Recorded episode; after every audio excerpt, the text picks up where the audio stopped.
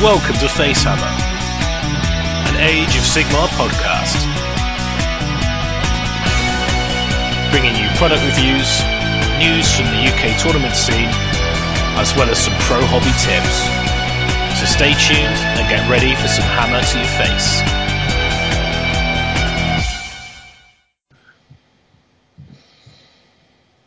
Welcome to Facehammer in this mini-sode. Uh, we're going to talk about Sigmas, the uh, the Age of Sigmar event that we recently attended, and by we I mean me, Russ the Face, and Les, Liberator Martin, Yes. and we're also joined by Toe Pipe. I don't have a name No, anymore because give I'm you a not name. Crutch Reaver anymore. I know, got to find you a new nickname. Although I Terry could just start using him again. Call him Scrapey, Terry Scrapey Pike. He's doing at. By- Byron's Moldline bitch. Yeah. Basically, yeah.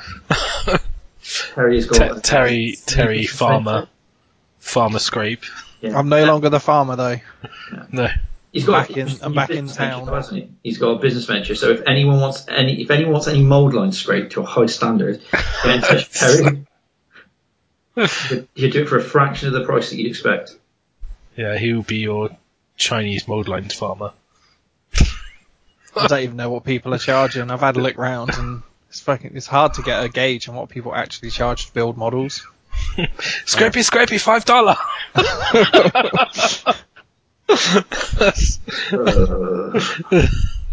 But yeah, essentially, yeah, I'm Do you want Scrapey Scrape? Byron's bitch at the moment. I love that you're scraping mold lines for Byron. Honestly, I don't know why it makes me happy. just to know that there's. It's still misery. I want to see how much you- you're actually charging him because I, I could do some old lines being scraped. I've got a spreadsheet I'll send you. It's got all my prices on it. Yeah. Do I get gonna like that's his hobby. His demons are never gonna get finished. Well, I might So have a dwarf army arriving next week to bloody build for him as well. Shh, okay, secret. It's not secret. That's not secret. You right, Warhammer stuff. Age of Sigmar, I should say. Well, it is Warhammer. Well, you know, there's only one Warhammer game out there at the moment, and then Knife Age doesn't exist. It's fine if people want to play it. It's fine. But we're, we're talking about Ninth Age. No, we're not. We're talking about Age of Sigmar. So, um, we went to uh, a tournament, didn't we? We did. And we went to that on the. I will say so. It was the twentieth of September, the December, something like that. Yeah, it was. I It was twentieth. That was a good guess.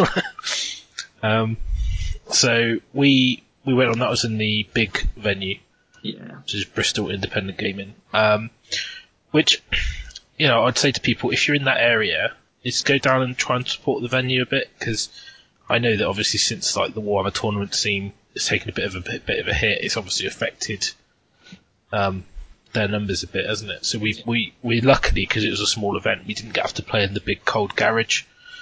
So that's essentially what it is, isn't it? It's a garage, It's like a Yeah. isn't it? I suppose. but we played upstairs, which I think had some more work done to it. I think the floor was done. I can't actually remember. Um, but I remember before going up there, and it was all like it just had like tiles like laid They out. had random floor tiles to make like a pathway. Yeah, I'm sure it's Yeah. actually been carpeted now, but um, it was quite nice actually. It's quite nice up there. I don't. Good atmosphere as well, wasn't it? I think. Yeah, it was. I mean, it was um, 16 people, Yeah. I would say, but it was uh, definitely um, definitely a sort of nice level of you know of, of entrance. It's felt quite cosy. Uh, only a free day, a free game event, one day. Three day event. Oh, what a beast. you know what I meant. Um, so we did a show already talking about our list, didn't we? Um, and like the scenarios and stuff. So if you want to listen back to that, you can. So we're not going to go through, but essentially we took Stormcast Eternals. Um, and I'll just quickly run through. It's using the PCK comp, which um, you can see. There'll be some links in the show notes, but basically um, it's different to the Clash comp. Um, and all you have to do is balance the two pools of numbers and you know there's some shenanigans to do with summoning that, that somebody abused and Yeah. Much used to.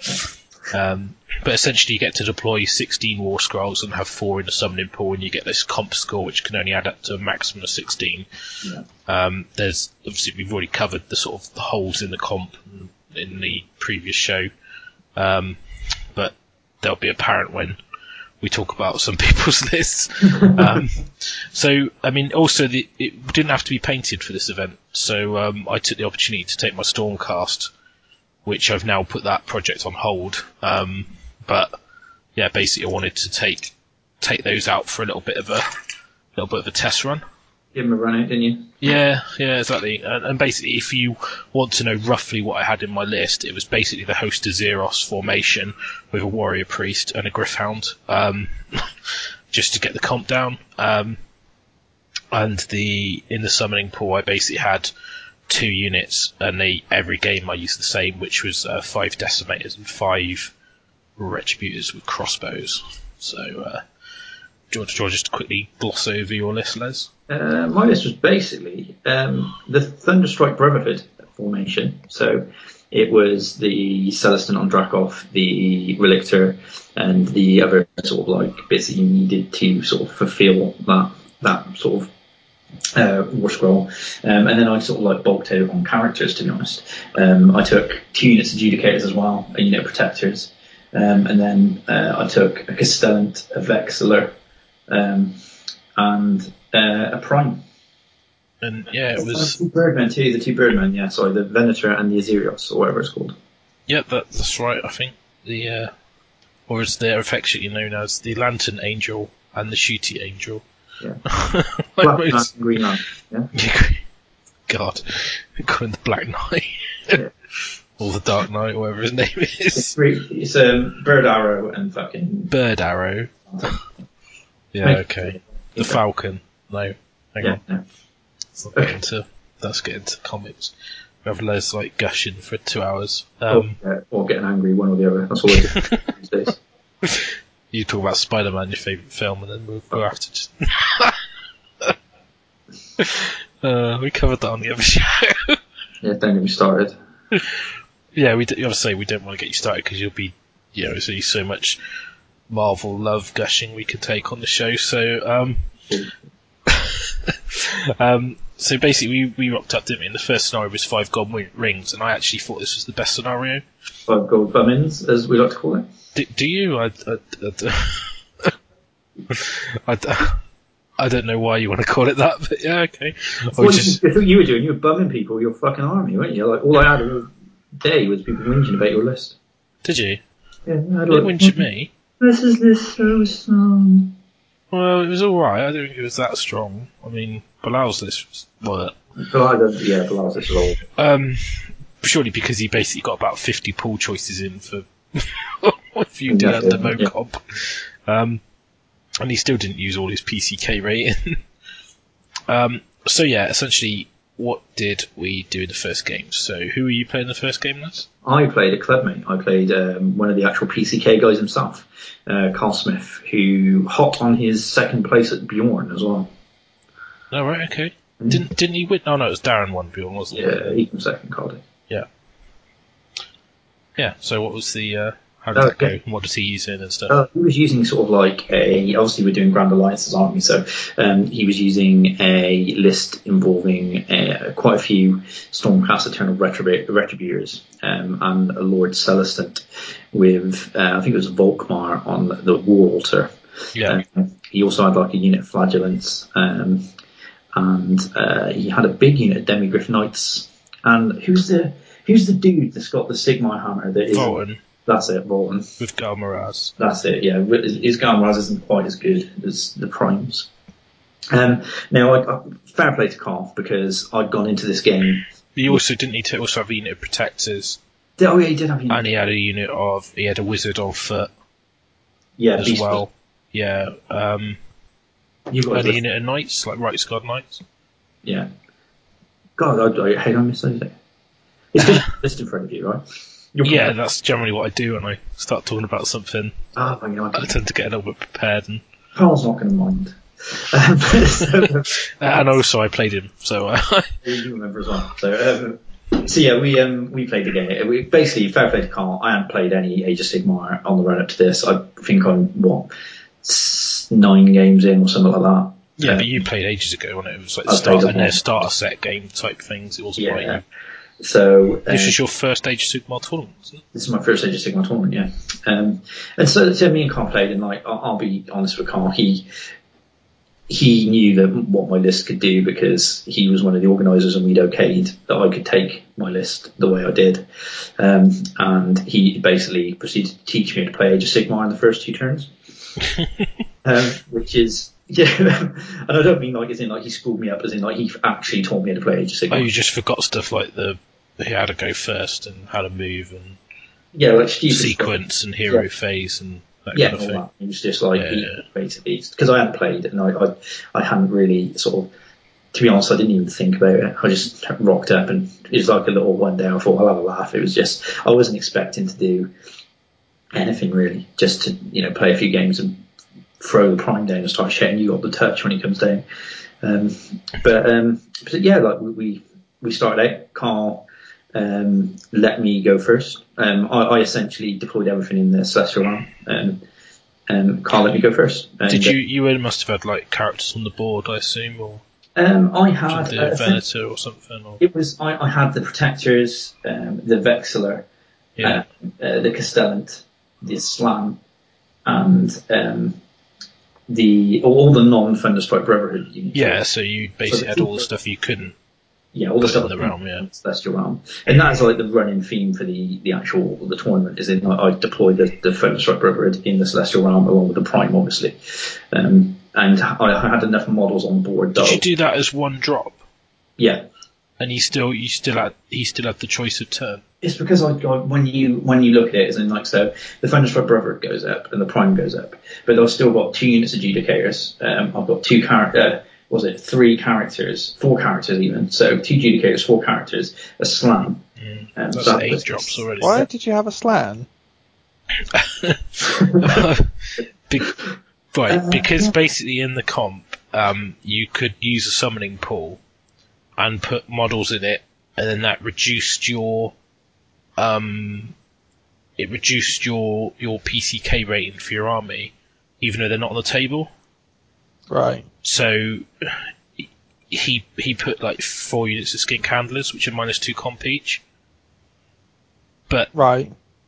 I don't know why you took the slant, other than the fact that then it allows you to summon them. Yeah, it Whereas was, I think you felt a little bit bad about not be having any way to actually get them on the table. yeah because. When I've turned up, Kieran, I think Liam actually said to me, he goes, you better have the fucking skink handlers in your box so that you can He goes, because I know they're not going on the fucking table, but you better have them in the box. And I was like, yeah, I've got them. Why have you got a slann and skinks? Because it reduces your comp. No, but why? Why have I got them? Model Why do you own them? He doesn't. he borrowed them. I Oh, right. Okay. to Hatchet, who I call a nasty word most of the time, lent them to me. Yeah. Right. Yeah, so that was the, so yeah, I had like he, he I did that so that I could essentially manipulate the comp. You know, like how in Bjorn, yeah, Swedish comp in the old in eighth edition, you Yeah, take you you crap filled that- out with like cheap units to Take get your comp score higher. the filth units. Yeah, this is essentially the same thing. Right. Um, and yeah, so like you know, yeah, I had back to the game. Like, I had seven drops or eight drops because Oh, okay, yeah, I see. So he he he let me go first, but I initially after talking to me and you, like between myself and you about it, Russ, wasn't it? Is that I wanted to I wanted the first turn Yeah. because you know I I can do a bit of shooting, I can you know move around a little bit and not worry too much if they you know because if I'm deploying deep still, then people aren't even if they do double turn me, I'm not going to be pushing at them across the table. No, exactly. I, I want them to sort of like come come forward so that I can then drop the Thunderstrike Brotherhood down and sort of like have pick them off as and when I want to, essentially. Um, and and yeah, so Carl let me have first turn, and I sat off him and done a bit of messing around, put some made the Knight-Azyros a bit better, and shot um, shot at his water with the the bowman. So you concentrated on the altar. Yeah, I wanted to. I wanted to take out the altar because, I mean, we'll explain it now. Um, really, how Carl's army works, which is a bit because I think Carl's army was actually quite quite good. It's very strong, but I think he's missing. He could make it a lot better by putting stuff like the Vexillor in. Yeah, Um, and essentially, what what it does um, is the retributors. Obviously, when they roll a six to hit, they do two mortal wounds. yeah, So things like the War Altar, the Beast Wizard, they allow, and the Beast Wizard basically buffs the Demigriffs, because they get this thing if you roll a six to wound. I think Yeah. they do mortal D3. wounds or D3 damage, D3 damage. and I think wild form gives you plus one to wound. And then the war altar out on the free up gives you um, re-roll uh, plus one to hit. And Yeah. then he's got the Lord Celestant on foot that gives them plus one to hit. So basically, the Retributors are exploding on a four plus, Yeah. and then I think you can get re-rolls to hit as well um, somehow. Can't remember how. Um, Didn't he have a uh, a lawmaster as well? he did, Yeah. that was it then. Yeah. Yeah. Um, and then you you can then go okay, and the War Altar's got like a, a really powerful nuke on it. oh yeah, it's amazing. It's just retardedly good. Um, yeah, I mean it, it. I was really really wary of that. I was basically trying to deploy so he couldn't utilize it against me with the range. Um, But and, like, and also it's got that every like three people model within a range can come back gets a six up, ignore the wound that kills them sort of thing. That's right. Yeah, I can remember him doing that when we played. Um, but yeah, I, I think having looked at his list because obviously the the draw winner, I looked at it and, and spoke to you about it, and you sort of pointed out some of the really strong parts of it, and I I decided early on that I was going to take out the water because I figured that the water is you know it's a key piece. Uh, the water and the Celestant really. Um, So I just sort of like for the first turn, pumped some shots into him. Um, didn't do a great deal. You know, I think I took it down. Like I think it was two wounds. I didn't do the big shot. Um, I was going to save that until um, a bit later on in the game. Um, so I, I, I took a couple of wounds off it. I think um, in the first turn. I mean, obviously it was a while ago now, so it's a bit loose in my head. Um, Carl then proceeded to sort of like push forwards and make sure that he was on um, a couple of objectives. So he had his like his demigriffs on one objective because they, they were scoring round two, wasn't it? I think um, the gold rings. scenario. Yeah, you score in the battle round two, Yeah, that and that's one point per ring. There's five golden rings, basically one in the middle and two that you place, two that they place. And there's some restrictions. You can't be too close to the edge. Um, so yeah, so he had his demigriffs on one of the unit, and he pushed his sort of like his bubble of um, of retributors with the Celestant and the um, the water forwards. Um, and he did this, you know, I think he was just going to try and put a bit of pressure on me and also score in that round two, knowing full well that I wouldn't be able to get him off the off the um, the objectives. Mm. Um, he we then sort of like rolled for the initiative, and he got the, the, the double turn. Not the double turn, sorry, the, the, the turn. It wasn't double turn, sorry. Um, yeah, and he moved forwards then and just tried to sort of like put me under pressure. Like Valten had like hammered across the board. Yeah. Um, I think he, he put him over like really, really to try and sort of like almost alpha strike the slann because the slann was like putting uh, Mystic Shield on one of the Birdmen um, to try and uh, the Azura Sky um, with the, the lantern. Um, and he, he was trying to kill the, the, the slann. Um, You really prioritise the slann. yeah, So I, I he think that's a bit weird. he went round to kill the slann. I think he went in to try and sort of like do some damage. Um, I, I, I should believe he, um, yeah, he, he tried to sort of like push around the backfield because I had the Vexillor um, and the Castellan sort of like in the right hand corner of the table. Oh, okay, you had them well out of the way then. Uh, he was going to come into the slann and then I think he could get him to move round. Um, looking at the sort of like the rules for Valten as well, um, I was like, again, I probably should have just tried to kill him, but like Carl was saying, like, oh yeah, you kill him and he just comes back alive. Yeah, I, I found when I played him, he isn't that hard to kill because you kill him, he comes back to life, and then you just finish him off. Yeah. You got five wounds, so again, I'd probably not knowing the game and not knowing this is going to be like a running theme for the um, for the for the event for me. Really, is not knowing really what certain rules do and what certain models do, and you know perhaps ways to deal with it and prioritize it. You know, in a in a different sort of like when when I was an eighth, I'd played enough games so that I could you know know what to prioritize and what to sort of like and sort of like have an idea of what I want to do game plan wise. Whereas I kind of was trying to think on my feet a little bit with this. Um, so yeah, so he, he, he pushed Valten forward and tried to kill the slann, um, and then sort of like got all of his units in position to to score really in that that, that second round. Um, it was then sort of like my turn. Um, we had a, a little bit of a discussion because he in the comp pack it said that units that have been summoned uh, can't score on the turn that they're summoned. Yeah. and we looked at it, and I was like, my argument being that I could thunderstrike Brotherhood down and actually Contest. test or capture, Yeah. Um, and Because you're not summoned. because I'm not summoned because I'm deployed. No, I'm exactly. deployed, Same as like if you had convenient skinks or skink patrol or whatever. you know, I'm already there, um, and and also, so also it was to do with the the me moving stuff with the knight vexillor with his flag. Um, Well, they were on the table, so. I know, but so he he said to me, obviously he wrote the pack or helped write the pack, and his intent. He said like, well, we intended it to be this way, and I was like, well, it's not That's kind what of it says. it's not it's not kind of how it's wrote. So we had a ruling from Liam about it, and Liam was like, well, if that's how we've wrote it, then that's how you know it's going to be played. And I was like, okay, cool. Which I think as well, I'd say that that's that's the right way as a TO. Yeah. If you've dropped the ball on something, you know, that that is. I mean, obviously, before the event, if you spot a loophole, you contact them. They they could change your mind. But during the games, you know, Yeah. you read the rule. It's pretty That's- clear what they've written. Exactly. Um, so that that made me then be able to sort of drop the Thunderstrike Brotherhood down on a few of the objectives um, that that Carl hadn't got yet, essentially. So I, I managed to pop down um, a unit on top of one in a wood. Um, I teleported uh, the protectors onto another unit, which then sort of like had me and Carl contesting. We both had two each.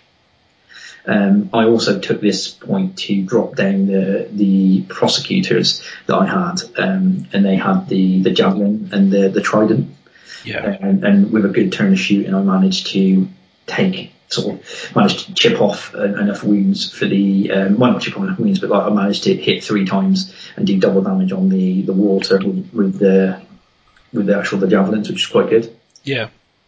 um, I, I decided to put the, the prime down as well um, at this point um, because not knowing again, sort of like thinking I'm going to try and get the prime into that unit of retributors um, early on and try and not um, not give him the opportunity to sort of like advance across the board because I didn't really have a lot that could deal with that unit on the table. I felt time. And whilst I kind of felt like I was maybe throwing the prime away by putting him into the unit early on, um, I, felt that you know if I can cripple the unit, then I can deal with it in other ways.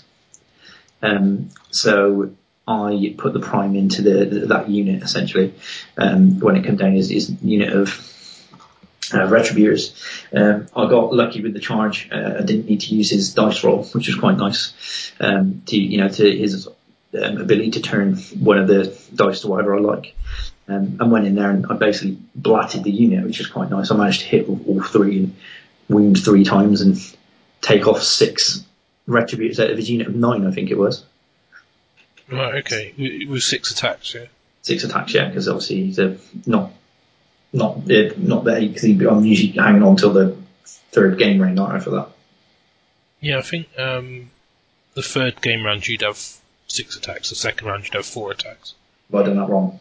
I think so. In that case, I cheated. Because you get two for every battle round you stay up. So yeah, so the So third, if you come down on turn two, you've only been up for one. So you'd be up to. Huh? I might have got that the wrong way round. I might have put him down in the second turn. It was a while ago now, wasn't it, man? It was like, you know. Yeah, but if you come down in the second turn, you'd only have you'd only have four attacks because you get two, then plus two. Yeah, no, I, Because you've not spent the second round up in the air. You've only That's- spent first round. yeah, I paused it then. So I'd done that completely wrong. So I apologise, Carl. but, um, yeah, so I, I managed to get two extra. Cheating bastard. I know, fucking nightmare. So Doing over a club mate. Oh, how could you? Well, you should know. it's what happens when you don't fucking play the game. There's, I'm sure there's a lot that goes on like that at the moment with uh, War Scrolls because you read it and it's very easy to slightly read it the wrong way. I mean, just Yeah. look at the Kroak um, Temple Guard thing. Yeah, so that's I, I feel a bit I feel a bit shit now, but yeah, I, I managed to kill a few of the retributors, and um, he um, killed the prime off with them back, if that makes sense. So Yeah, he, with the, the, the remaining sort of like the, the the remaining guys and everything else that piled in, because obviously the um, I positioned him quite badly so that his Castellan or Celestant could pile in as well. So I lost this. uh, okay, so you gave him a free pile in, basically. Yeah, I, again, that's not knowing the game well enough to be able to to be able to do it. To be honest, Um, and yeah, so he got the prime in, uh, not the prime, sorry, the, the Celestant and his retributors and managed to kill the prime, which was, um, you know, I gave it away, but uh, it crippled that unit, which it probably shouldn't have done. Yeah, but I mean, we just wait a turn. I would just It doesn't matter. I mean, it's it don't. I don't think it makes a massive difference in the grand scheme of things. No, no. I mean, we didn't get all our game turns in anyway because uh, he was teaching me to play the game. So because I was going along, not really knowing what's what. So, um, so yeah, we we I managed to do that. Kill the killed a lot of the retribute unit, um, and he we then sort of like did the the turns again. So.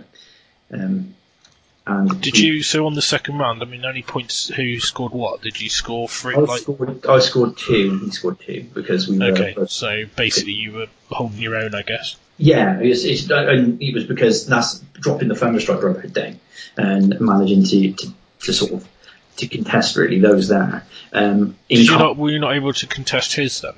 um, I, I was going to, I, again, I didn't even think about it. I just wanted to make Because sure. if you dropped your liberators and contested his, you would have been two up. Yeah, I should have actually. You know, again, it's, it's not knowing. I, I didn't try and contest. I just basically tried to score. Right. Yeah. Okay. Yeah. I tried to score without giving away too many points because I was a bit sort of like, oh, I'm going to, you know, give away points cheaply here. Um, so, well, give away a unit, and I figured that and a running theme that I've noticed with, you know, the the fan, uh, Stormcast Eternals over the course of this sort of event was that whilst they are really good and they can drop down and do stuff, that they fucking fold like paper, don't they? They're terrible. They they do. They are really squishy. Um, You don't have a lot of like because you've got no way to buff the saves and stuff. Most their best saves basically four up, isn't it? yeah. Three up on some of the characters, but they are quite they are quite soft. I find they do they do drop very quickly, especially the liberators and the angels. The, the angels in particular, if you Mm. focus anything on the angels, then they tend to just sort of just die, don't they? You know, I mean, there's only three models in a unit. You can generally sort of see them off quite easily, and Yeah, you know, it's a bit frustrating to be honest because you, you, I, I suppose I kind of like you look at the liberators and you go, yeah, they, they on paper they should be pretty good. You know, they've got um, they've got that reroll ones with the shield. Um, they're they're quite sort of sturdy looking as well. So if you think, well, yeah, they, they'll be all right, but I suppose there is only ten wings in the unit, and they, you know, not- yeah. I think they're. I don't think they're bad, but they are. I mean, I think as well. Another problem they've got is they've got a big footprint, yeah, so it means that more people can get close to hit them. yeah, which which makes a big difference because if you had like five guys on, you know, like 25 mil rounds, then they're quite compact. Actually, you can't get many models in melee range. yeah. Whereas you've got four, five guys on 40s, you can literally get so many models in to fight them. Um, Running random and stuff like that as well. You know, because yeah, and also like multiple units as well, if you're really that way inclined. Yeah. So it's that's the thing that I've yeah they, they do tend to be a bit you need to support them I think which is something that I've you know picked up from playing the the, the games I did. Um, so yeah, so like Carl got his um, his turn again. Um, he managed to see off the pro, uh, the protectors with Demigriffs because he had like quite a big unit of Demigriffs, didn't he? I think it was six or something, wasn't it? six demis, yeah. He managed to see off the the protectors. Um, Those Um, demis are properly good. Yeah, I found them really, really good. Um, I'm surprised that, like, I mean, I suppose I've not seen anything on Twitter where people taking Demigriffs. I mean, there hasn't been a lot of Empire players, to be fair, and I think they're quite a strong army. Um, most people can't look past Gelt and Cannon, so Nige, hey, what? yeah. But, I mean, yeah, I just figured that they, I didn't, I mean, they always were good. So, so did you kill the water in the end? Did you did you yeah. shoot that off? oh, Yeah. yeah, the water got shot off in the. And your Prime died to That his was- retributes, but I- I did you know- finish those off, or What, the retributes? No. I, basically, No. He, I'm just trying to go through his, like, second turn. He, like, well, obviously killed me. It was my third turn. I managed to kill the water and finish off the retributors. oh, okay? Um, so yeah, he basically pushed with the demons, killed um, the protectors, um, the judicators, which are like just amazing. Um, managed to shoot off the the water, um, and do a few other bits, and um, managed to sort of like shoot off the water, and then I pushed up with some liberators, um, and that was sort of like my turn three, and then we had to like abandon the game because we ran out of time. Yeah, you guys were taking ages. Yeah, because I, again, like it was due to me not really preparing for the event and not really thinking about sort of I think as well, like the there's so much to think about with Stormcast. Yeah, So you, you basically there's so many decisions. Where do I drop? where do I put this? When do I use this ability? You can spend ages. I mean, I found that basically, I, I mean, I'll get into my game in a minute, but basically, I found that I had like my turn two, and it just took me ages. to decide where everything was going. when- Yeah, um, and you kind of like you skip your deployment phase, but then you're, you know, you kind of say to your opponent, "Oh, you carry on," Hmm. but you still need your deployment time, but just later on in the game. And it was it was actually quite nice because like me and Carl played and stuff, and he was like, he said to me, he goes, he goes, if you knew what you were doing, you would have smashed me. Um, and he actually said if we carried on, you would have won that game because you would have got the extra. Did you not count the last turn? Though you didn't count like that was the end of the game and count the points up as if it was round five. You just said, "Oh, we've only got Yeah. these many points." Yeah, that's what we did. okay. So we didn't get the last. It's a bit strange. I would have probably said, "Well, let's play the last round. We're tight on time. We'll we'll score at the end of this round rather than another fifth round." And it, it just then, because obviously by not playing five rounds, because the way the scenario works, you score an extra like the majority of the points, it's ten points Yeah, in the last round. So that's quite crippling, really. yeah, it, it kind of stopped us getting like both of us really getting any extra points, didn't it? Like you know for the Mm. the the for Carl himself as well, because obviously like you know those points. I know it's win loss draw, but the tie break's important. Yeah, for the tiebreak. Um, so yeah, so we, we stopped it there because obviously we overrun massively. I mean, you hung around and waited. Oh yeah, I mean everyone was finished apart from you. We were going like twenty minutes into lunch and you're still playing, so Yeah. you had to stop. really. Definitely. And so yeah, so we, we finished up, and as you can tell by like me, even the way I'm discussing it now, it's like you can tell that I'm quite new to the game system. Well, I think you're using a new army, new Yeah. comp system, new mission, not played any practice. It just takes time. And I I found my first game I struggled with how much stuff, how many rules, and how many war scrolls. And I find as well when you're using like the app, even on a tablet, and you're flicking between scrolls to look at things, it just takes time. Like I really like the books because you know it's quicker. that's what I ended up. I ended up putting my phone away and just getting the book out and just sort of having the book in front of me because I found that it was easier for me to find stuff in the book flipping between it than it was. You know, before. I mean, by the end of the event and stuff, like you know, I didn't need to go and look. Well, I find that after the second game, you pretty much remember it all, but it's just it's its problem is it makes a big difference. Like, is it threes or fours? And it's like that's that's a big difference. You know, you get that wrong, you're hitting on threes every game rather than fours. That makes that unit infinitely better. Well, look at me and you know getting the prime thing wrong. Luckily, you know the rest of the time you stayed up there till like you know. I was going to say it's you probably don't ever want to bring him down until turn three, unless you're going to do something with him a bit quirky, which I was telling you about, which was using him as like a missile platform yeah, because he's got that comet strike, hasn't he? That ability. doing the shooty thing. Yeah. That's actually, I think, a viable tactic. But so, did you? How did that game end up then? A win to you, Uh, no, uh, lost to me. a loss to you, and and so was that. So basically, you lost your first game. Lost my first game. Yeah, I only won uh, one one game. So Oh, don't spoil it. Sorry. Just ruined it now. Everyone knows you're a loser now. Everyone, anyway, if you can't tell I'm a loser by the word, oh, you kidding? yeah. Oh, damn. Sorry. Oh god, this is coming out after the Masters, man. Seriously, everyone would be like, "What the fuck?" Oh no, I have this out before the Masters Don't happens, mate. fucking put it out before the Masters. I will. This, this will be out in like two days' time. Hmm. I'll have my army paint in two days, and I'll be able for like a week to do what I want. I'll just be like, oh, where's all this time come from? This happens with your Joy British Army. um, Probably yeah, so I played uh, my first game. I guess you're done with that.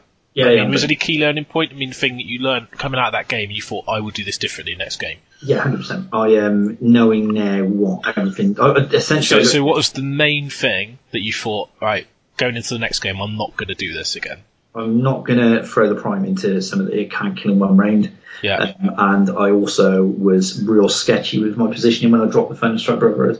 And Yeah. sort of like I was under the impression that it could all come down, it had to all come down together. right, okay. You know, and it was just, I looked at it and after that game I went, right, I know exactly what I'm doing now to, to a certain degree.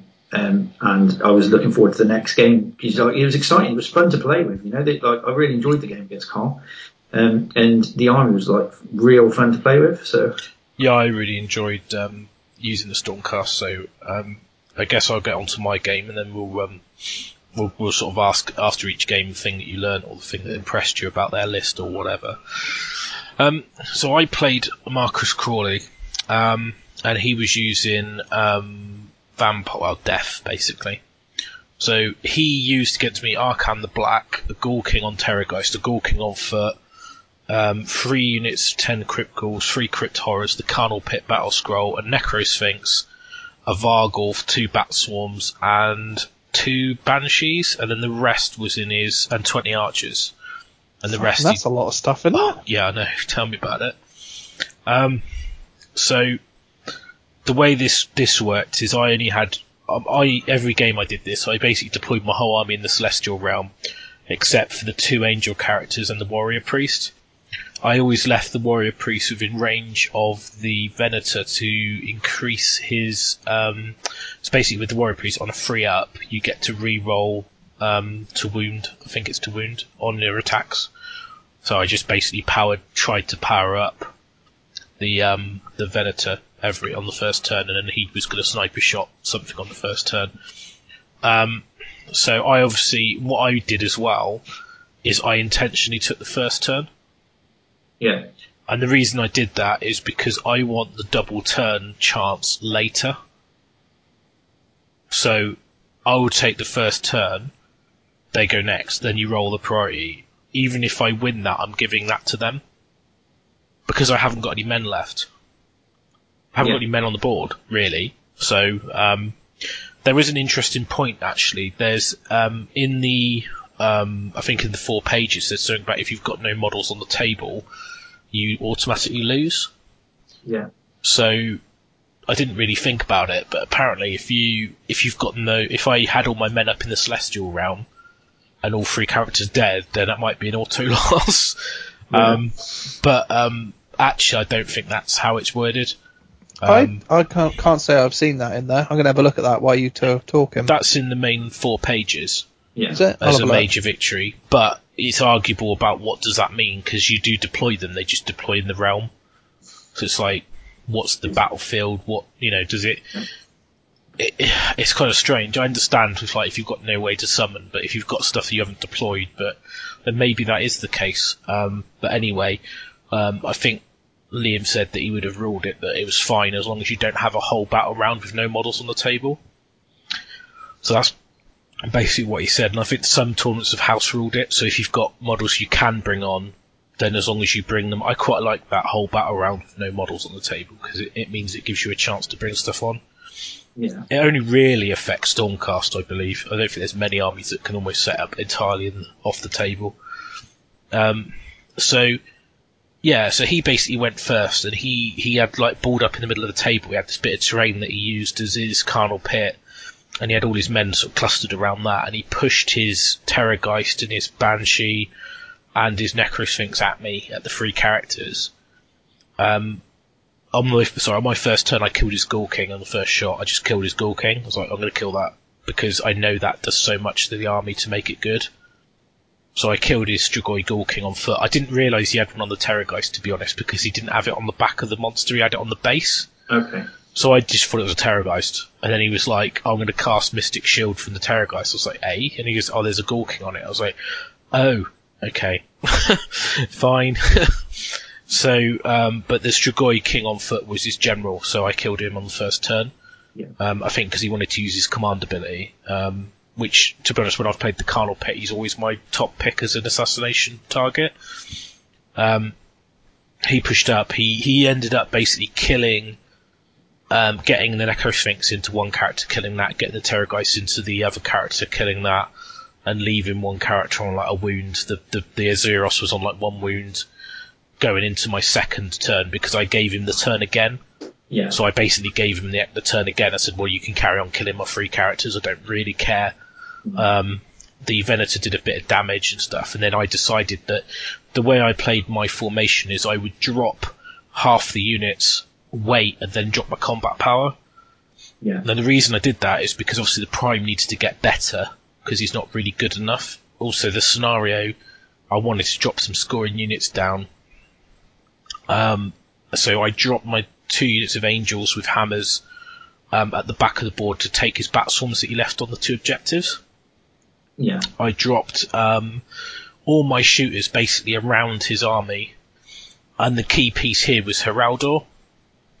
Because he had clustered his whole army around that full bit of terrain, tooting his horn basically did mortal wounds to everything within like d6 inches of the terrain. So basically just did loads of damage to his army. It did the damage to the Varghulf, to the Crypt Horrors, to Tunics of Ghouls, to the Skeleton Warriors, and to Arkhan. It was all around that terrain piece in the middle. Yeah. Um, I shot. I, I basically the angels went in, they shot, charged, and attacked the bat swarms, and didn't kill the bat swarms. And what I didn't realise is the bat swarms, if they do a wound to you, they heal to full wounds at the end of the round. Yeah. So basically, the bat swarms were still able to claim the objectives because they had five wounds. So they basically kept the two objectives contested. Um, the other two objectives were contested. Basically, everything was contested, but nobody scored in the first, in the second battle round. I think he scored two uh, for the centre, and that was it. I can't remember, but um, the uh, the liberators I dropped. But what the Azyros formation does is that when it drops, every mod enemy unit within 15 is half movement and only charges 1d6. So I retreated my um, Venator out my um, yeah, but no Azyros, the bird Azyros guy out of combat with the Terrorgeist. But of course, when you're only moving like half your move, so if it's movement 14, you're moving seven inches and charging d6. That gives you an effective charge range of, of not a lot Yeah. so he can't charge me. So all I did was use units to slow his army down, and because he'd pushed so far out with his Terrorgeist and his um, uh, Necrosphinx, he basically was unable to come back and rescue his main army. Where I dropped everything else in like almost a crescent around, and what I didn't realise as well is bat swarms give you a minus one to shooting if you're within twelve. They're just really good. I don't know. They're just just ridiculously good. Um, so basically, my my shooting wasn't that effective because I didn't know that. I dropped a lot of my men within twelve of the bat swarms. Yeah. Um, did a bit of shooting, killed some ghouls, did some wounds to Varghulf, you know, and then I went rolled the battle round and I got the next turn. So I then dropped the prime, another unit of liberators to slow down the two key in a line to slow down both combat monsters Yeah. then I dropped the decimators because what I did is with the prime, he did the explosion attack. Yeah. So in that cluster where everything was clustered around, and then I also did the um, the Heraldor again. So obviously that's two sets. That's three sets of D3 mortal wounds on every unit so far. Just just from that, and then obviously got the shooting as well. Shot a bit more, and I dropped the decimators in, and I put them basically on top of the this middle where he had all his infantry on 20 mil bases. They went into combat, and literally I just went, okay, so there's 20 skeleton bowmen, like 30, like 20 ghouls, and Arkhan all clustered together, and the decimators get one attack per model within reach two inches. So basically, they killed it all. Um, and and the prime, I think the prime killed Arkhan, um, or he died from the explosions and from these two star soul maces I put into him. Yeah. Because I, I, I basically I didn't need to use the prime to actually kill him. Um, You were just zapping him with the Star Souls and like is the Prime's sort of like Comet Scepter or whatever it is. yeah, and with the Comet Scepter in the formation, it allows you to summon a unit. So I summoned within 12 of the points. That's where I summoned the Decimators. So I did this explosion, summon the Decimators. Um, and then basically I ended up shooting down the Terrorgeist. Uh, So that couldn't actually, it did actually clean it Retributors in combat. I had three Retributors, which basically did nothing all weekend. Um, I charged them in thinking, well, they might die, but at least they get to um, strike. But actually, they never got to strike because I had to pick the decimators first, really. and then the retributors got killed before they struck. Um, I haven't heard what you your thoughts on like decimators throughout the, the weekend. I think that you know they're definitely must have for the list. I think in the in in you know your standard Stormcast list. well, I think they just give you another um, another weapon to your arsenal, um, which is the bravery bomb, because that's what actually killed off the archers was the bravery, because they give you plus two to your bravery test, and then the prime gives you minus two. So that combination is a four point swing. So even at bravery ten, because I killed like fifteen archers, the whole unit just going to implode. Yeah, Um, but um, I was pretty sure they were going to go anyway.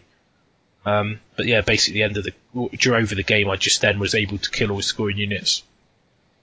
Um, he had the Necrosphinx left, I think, at the end, um, and I, I basically just ended up contesting all the objectives and, and sort of taking the game out from him. But it was all over really when Arkhan and the, the all the ghouls in the middle of the board went, and the two uh, bat swarms went to the later turns to the angels. Which, to be perfectly honest with you, I don't like the angels at all. I think they're awful. Yeah, I've, I found them to be very lackluster in every game. They're just like they were more of an afterthought for me every single time. You know, Yeah. they were they were just sort of like, oh, I, I mean, in well, we'll get to it in the other games, won't we? But I just don't particularly think that they bring a lot unless you're taking the ones with the double-handed hammers. Like, not sorry, the the the two hammers. Yeah, I mean the javelin's all right as well, but the problem is judicators are just so much better. Yeah, And I think as well, depending on the comp, like judicators were effectively the same. So you want to just take judicators. yeah, It's, it's the same. It's like under Mocom. They're the same cost, so three angels or five judicators. The angels are okay because they're quick, which is one thing the Stormcast struggle with. But when your whole army's dropping down, you don't really need it. I mean, the only reason I had them was purely because um, I had to take four units of them. is that for the um, Formation, yeah. formation? So I had four units of three. Um, they're okay, but they're not. do you think that you could tool them sort of like and have them sort of like for combat? You know, maybe take the ones You could do, but you need six of them, I think. And then because I because of the comp, I had to have them in freeze. yeah, Because it's units of, you can't combine them. Otherwise, I would have had six javelins and six. I'd have two units of six yeah, because they become more useful because they are they've got that shock factor of more shots, more combat, so you can move, shoot, charge, fight first, and do an alpha strike with them, and it's really strong. Hmm. Um, but I think actually the angels probably be quite good as like your vanguard.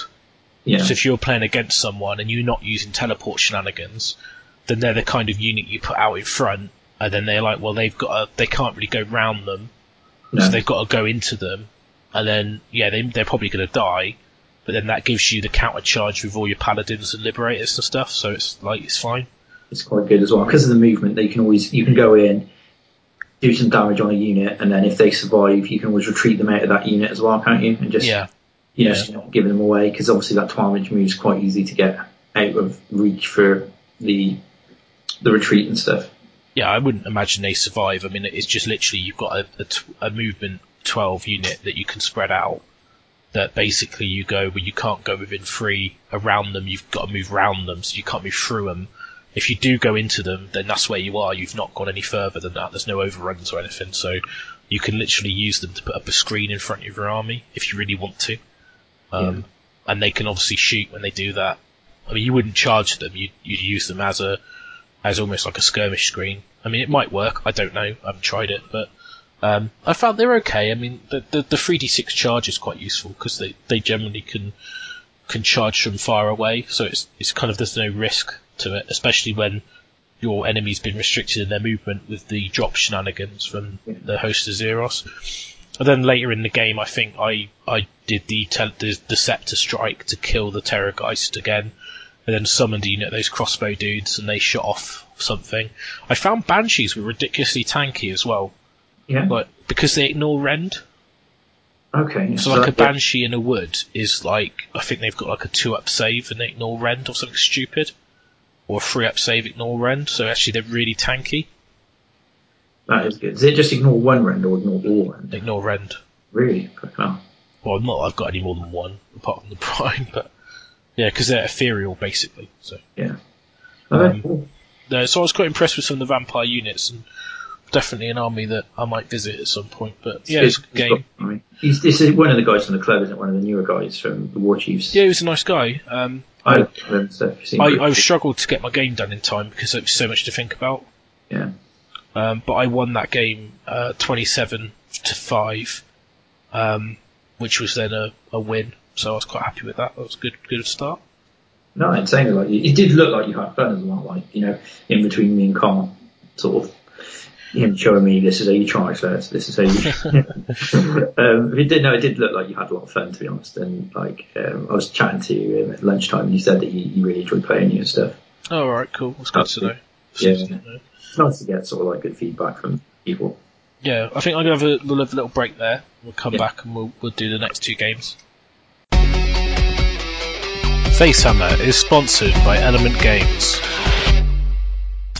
So for great customer service, all the latest Age of Sigmar releases at 20% off, and all your hobby needs, go to www.elementgames.co.uk. To support us directly, click through the banner on our website and let them know that you came from us.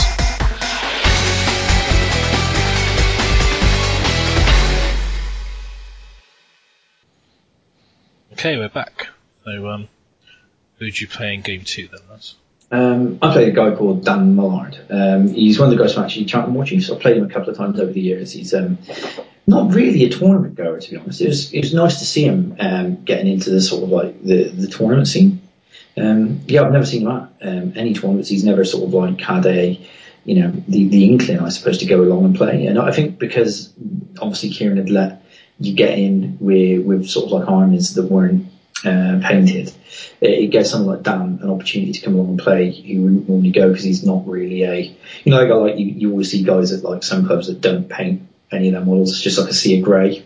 Yeah, yeah, I know what you're saying. So is that his his barrier then? He just doesn't paint. Yeah, I think he doesn't paint, but he's he's absolutely adamant that he's coming to Safe Coast this year. So he's like, you know, working his way through his army and stuff. Well, Nice. hopefully we'll see him there. Yeah, you know, because he didn't realise that you ran Safe Coast. He was like talking about it in awe. He was like, oh yeah, like are you going to go to Safe Coast? Obviously, it's like the, the biggest tournament and stuff like that. And I was like, yeah, you know, the guy I come with Dan. he was like, I was like, he runs it with his mate Dan and obviously Wayne as well. Yeah, oh, that's uh, that's quite interesting. Yeah, it was really nice to like you know to hear something like generally be excited about coming along and like trying to get an army painted specifically for it. Um, so yeah. um, so anyway, yeah, I played Dan. It was the the bird scenario or whatever it's called. I can't pronounce it. The birds of Gur, you said it wasn't it? Something like that. You got a table basically table quarters. Um, Um, and Dan had a bit of an odd army. Um, I think we actually mentioned it in the the last episode that we did in the the run up to it. He had a little bit of everything in his army. Um, he had um, quite a few Stormcast characters. He had the Celestant, the Castellant, and the Heraldor. Um, and he had the Venator as well, the bird guy. Um, uh, As well as that, he had a unit of dwarf hammers. I think it was ten. Uh, he had Belegar. Um, he had two bolt throwers, two Darkhaft bolt throwers. He had a an Empire General on it's a, just like a random assortment of models. an Empire General on a Griffin. Right. Okay. Um, and I'm sure he probably had some more stuff, but I can't think what it Was he was. trying to get one of every faction? I think he must have been. Uh, you know, and I, I can see why. Looking at how he played it, it kind of made. I mean, some of it didn't make sense to me, but you know, I can see why he took Belegar because I didn't know what Belegar did until like turn two. Um, but he's quite good. Um, but yeah, I, I was a bit more confident going into this game. Um, obviously playing Carl stuff, knowing what the army can do and, and how everything worked. So um, the I, I sort of played it the same way as I did against Carl. I deployed everything that I could, um, and the rest of it was in the Celestial Realm. Dan um, again beat me with deployments because I had seven different things coming down. So obviously I hadn't put much thought into this with, with regards to making sure that I get the first turn. But um, he let me get first turn anyway. And um, yeah, I had a bit more of a, an idea of what what I was doing. So um, first first thing I did was with my Venator, the bird guy, I shot his Venator with the big arrow. Yeah. And one shot at it and took it off in the first turn. Um, I then used the because obviously you had the Griffin model. Um, I was a bit concerned about the, the amount of damage they can do because I assumed it'd be a bit like a dragon. So um, you know with the, the bite. Yeah. Um, so I used the Vexillor to teleport the protector unit um, down in is um, within six inches of it, isn't it? It has to be, or is it three inches, isn't it? So in Within three. Yeah. You, there's Yeah. no there's no restriction on distance. So No, that's it. So I put it down within three inches, but I positioned outside it. of three, so, not not within three. Yeah, outside of three. Uh, I positioned it so that it was outside of three of the the, the Griffin, but also it was quite close to one of his bolt throw units, Right. Okay. um, which was within six of the protectors. So obviously, when they land, they do the mortal wounds, don't they, within six inches on a four up. Um, so I rolled two four ups and did mortal wounds to the Griffin and to the bolt thrower. um, which was quite nice. Um, Did you kill the crew? Because I they were the separate, crew. weren't they? Yeah. yeah, killed the crew. Yeah, killed the crew off the ball throw on the first turn. Um, I then, you know, it didn't really do a lot else. Apart, I charged the protectors into the griffin. Um, it already took a few wounds off, and I, I killed the griffin in one round of combat. Like, I managed to get, um, you know, getting those sixes through um, with the protectors. I think I put 13 wounds on it. Yeah, so that's one dead birdie then. That was one dead bird. Um, so yeah, that was like my first turn. Um, Dan sort of like essentially moved his moved Belegar into the, the protectors and took him off. 'Cause, Really? Yeah, he can attack twice, can't he? He does die three wounds. I didn't know that. You good then? He's really good, yeah. Like Belegar's really good. He, he went in, he basically goes in and he attacks and does die three wounds, um, which is you know if he gets he, he hits quite easily as well. What I many attacks does he have? Um, uh, I think it was four attacks. It's quite impressive to kill five protectors with just, you know. Yeah, but I think it's four attacks, but he gets to attack twice. So he does Yeah, one attack. even so. like once per game. But yeah, he managed to kill five protectors, which was um, a little bit painful. Um, so yeah, and so that was like you know his, his turn one. I, I'm not going to go through each turn blow by blow, but I, I dropped a few bits down from the um, from the Thunderstrike my turn and held up his advance because he had some of his characters come in forwards. Um, I managed to sort of like get around him because he it looked like he had me on the back foot. Did he give Um, you first turn? He gave me first turn, yeah. And it's a bit unusual when you've got two bolt throwers to do that. Yeah, I, I I think he wanted to double turn, if that makes sense. Yeah, but I, the problem I've got is that it allows you to drop down like you did and take out key pieces. Yeah. Which, you know, uh, I, I did really. You know, it's like the alpha strike for those protectors against monsters. Really good. Um, and yeah, he, he basically, I sort of, he looked like he had me on the back foot, like at the end of sort of like turn two. And he, he was talking to Liam and he's like, oh, you know, I think this is, this is going to be over soon. And Liam said, Did you do realise he's not deployed half of his army, right? because I think he didn't realise that I had like a lot of stuff off the table still. Um, and then turn three, um, I managed to drop down a few of the units. Um, the prime come down um, with this time in the right turn and did six attacks. I should have probably, I've been should have probably kept him up to turn four. Um, but yeah, the prime came down managed to kill um, kill the unit, killed um, the hammer unit because I sort of Well, if you if you come down and kill the whole unit, then that's that's fine. Yeah, yeah, managed to come down and do that. He's like basically the, the prime. The story of the prime is he goes in and kills a, a unit and then promptly dies. Or does what mine does and just doesn't hit at all. Yeah. No, mine was hitting really well and killing stuff. It I'm just glad like, yours was. yeah. Um, but yeah, I, I sort of like it, it got to the. It was a bit to and fro-y. There was a few. Um, a few sort of moments where like I, I found that Heraldor I wasn't a big fan of up until actually playing against it and I had some units around the centre of the build, the centre of the table, and his Heraldor was like properly sort of like, Heraldor's amazing. yeah, he's so good. I've, I've, I've definitely, you know, imagine having two of them. And in fact, the fact you can make a unit run and charge is really useful as well.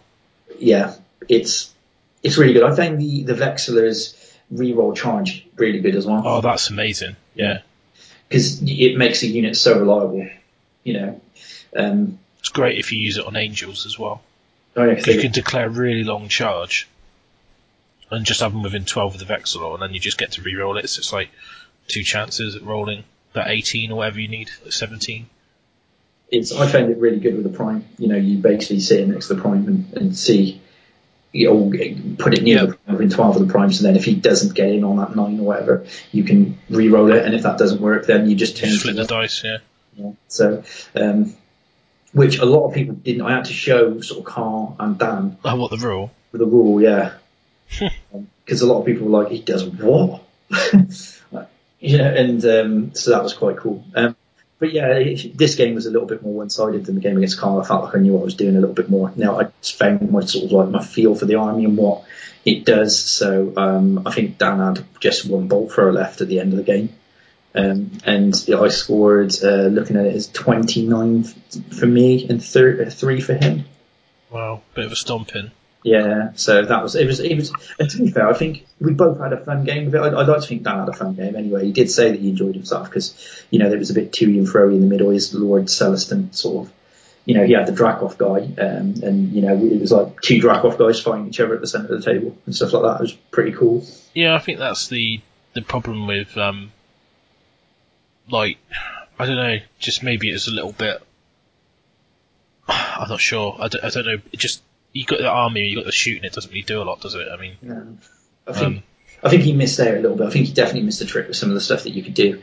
Um, after sort of like the seeing what my prime can do, he never even thought of including when he was like that is absolutely amazing.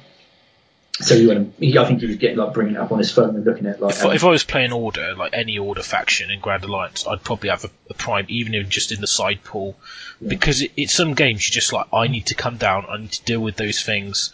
I mean, the only criticism I have is that he can't influence the game really until like turn three onwards, yeah. and that's actually quite a big deal. But I suppose he's safe then. He's safe points. I suppose. Yeah, but the problem is when you want him to come down and strike like an artillery battery, he ain't doing that.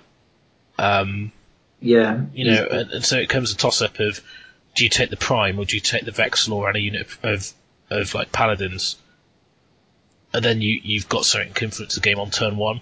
Yeah, because the Vexillors, I just for you know, Alpha Strikes was was brilliant. Like you know, that he didn't see that coming at all. When I just went like, well, okay, I'm gonna first turn. I- He was like, what? he didn't expect it to happen. I think you know, in the meta that is sort of like the, this that little tournament, they didn't really sort of consider what the banner guy does. No, it seems a bit weird that you've got like Carl who's using a lot of Stormcast stuff in his empire and he's not got a banner out or guy in his army.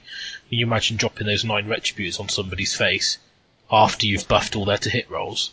Yeah, So you can buff them in the hero phase, and then in the hero phase pick them up in the right order. yeah, You could literally drop that unit doing double mortal, like two mortal wounds on a four plus, right next to something, and it'd just be like pretty horrific. Um, and they've got auto hits as well, so they'd basically be auto hitting. So you basically just roll the dice to see how many explosions you get. yeah. See Um, what, you, batter, but yeah, I um. I I think the, the banner guy is just like essential, and also I think Heraldor too. Um, Yeah, I'll, I'll get onto. I got a story about him in my game, um, which I think I'd go on to now. Are you you right? yeah, yeah, no, I'm, done. So um, I played um, Stuart Calendar, and actually I've played him before in um, 8th edition. So we played at um, Lightning Strike, I think it was, uh, with my vampires against his dwarfs, which I think we covered in a show. Um, must have done. Um, but basically, I um, he had he had quite a nice army. Um, reminded me a little bit of my Blood and Glory list. So you basically had Caradryan on a Frostspire, an Anointed on a Flamespire. So Frostheart, not Frostspire. It's just misprinted in this list. Um, Twenty Phoenix Guard, two units of Ellyrian Reavers, a Loremaster, Tyrion, and Teclis. Then two Flame Cannons and a Dwarf Engineer. So um, very very themed. Um, so basically, I did the same thing. I, I you know I put I made sure the flame cannons. I think they've only got like a 24 inch range, so I just stayed out of range. Um, put my army up in the thing, and he he basically put his army down and was a bit like, well, there's only two models on the table, and do the classic thing. I moved the bow guy into the wood, uh, and I tried to one shot Teclis, didn't kill him. So he's going, I've got to kill that guy. I've got to kill that. I've got to kill that bow dude. Um, then he goes right. I'll buff. Um, I'll buff Caradryan up on the phoenixes, so the phoenixes basically get like a one up or a two up save. Um, and then I'll I'll I'll throw him out, and I'll I'll kill that angel dude. Um, but then, and he had his phoenix guard all clustered up, and his general was the champion of the phoenix guard. And what he was doing was making the Phoenix Guard immune to battle shock. I don't know if that was intentional or just because that's the only thing he can do, and it's the only unit because that stops my bravery bomb. Yeah, Uh, but I didn't know whether he actually saw that coming or that's just there is no other choice because they don't have any other abilities. So, and it's the obvious target, so maybe it wasn't that clever. Um, so again, he did that and he he ploughed Cradrin like out like a basically a whip it with a bum full of dynamite straight into the guy with the bow. I didn't kill Teclis with the bow. In fact, did nothing to him he killed the uh, Caradryan ended up killing the angel guy over two rounds because again he got the, the double turn. Not that I cared. Um, and then what was quite funny, he had Tyrion, both flame cannons and the crew and the engineer all stood on a hill. Yeah. So in my second turn, I dropped Heraldor down, Yeah. tooty toot. So all the guys on the hill took D3 mortal wounds. Um, and then I got the, um, I dropped all my other guys down. I slowed down Caradryan on the Frostspire because he, you know, once you drop down, he's now movement like 8 with a D6 charge. It's 14 inch threat. Dropped all my shooters down, just shot, shot him, shot the, shot Teclis off, um, shooting the Loremaster because then he can't power up the Phoenixes. And then eventually, what what what I just did over the game is shot shoot him, slow him down by dropping liberators one turn after the other because you get three units. So you just every turn you drop a unit of liberators just to, to tag stuff with the half move.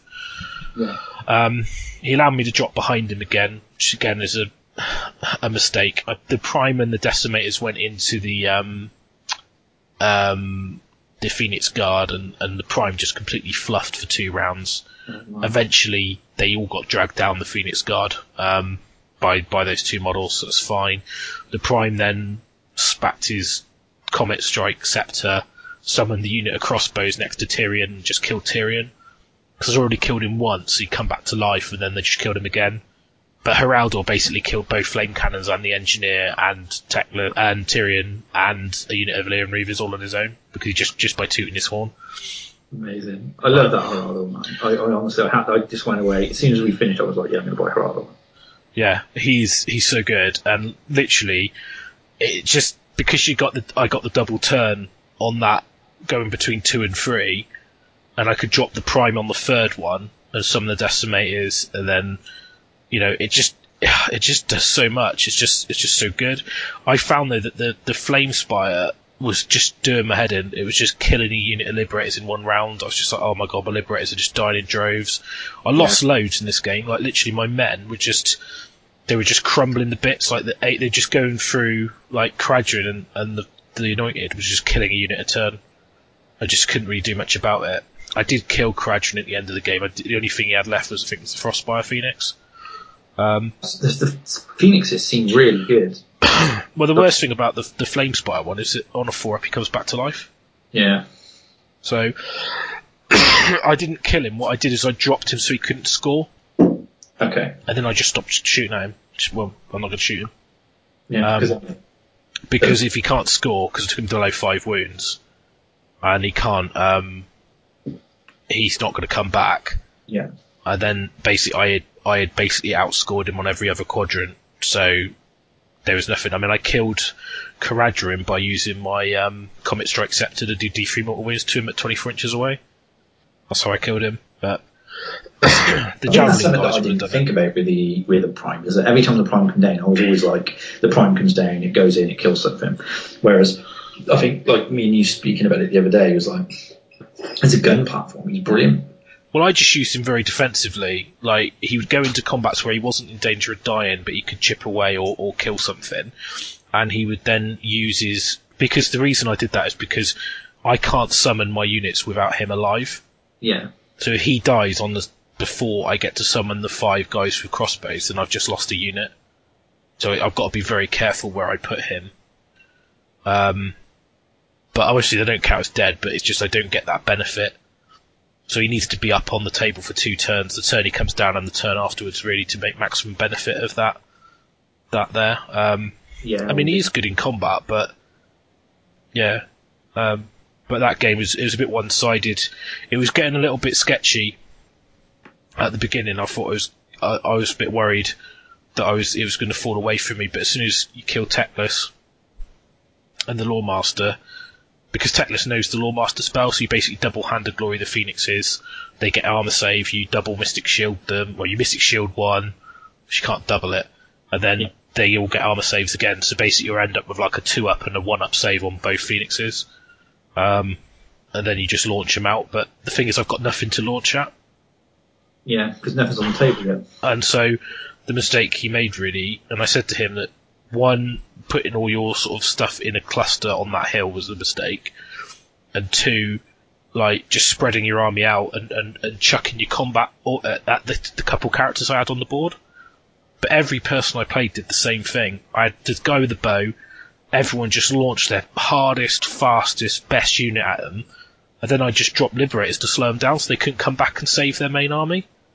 Yeah. And literally, I did that every game, and it worked every game. And it, it was just like, "Oh, your army's so good." It's like, well, you just played. You didn't play it right. You should have sat. And I think it was an experience against that formation Yeah. because the formation makes that list.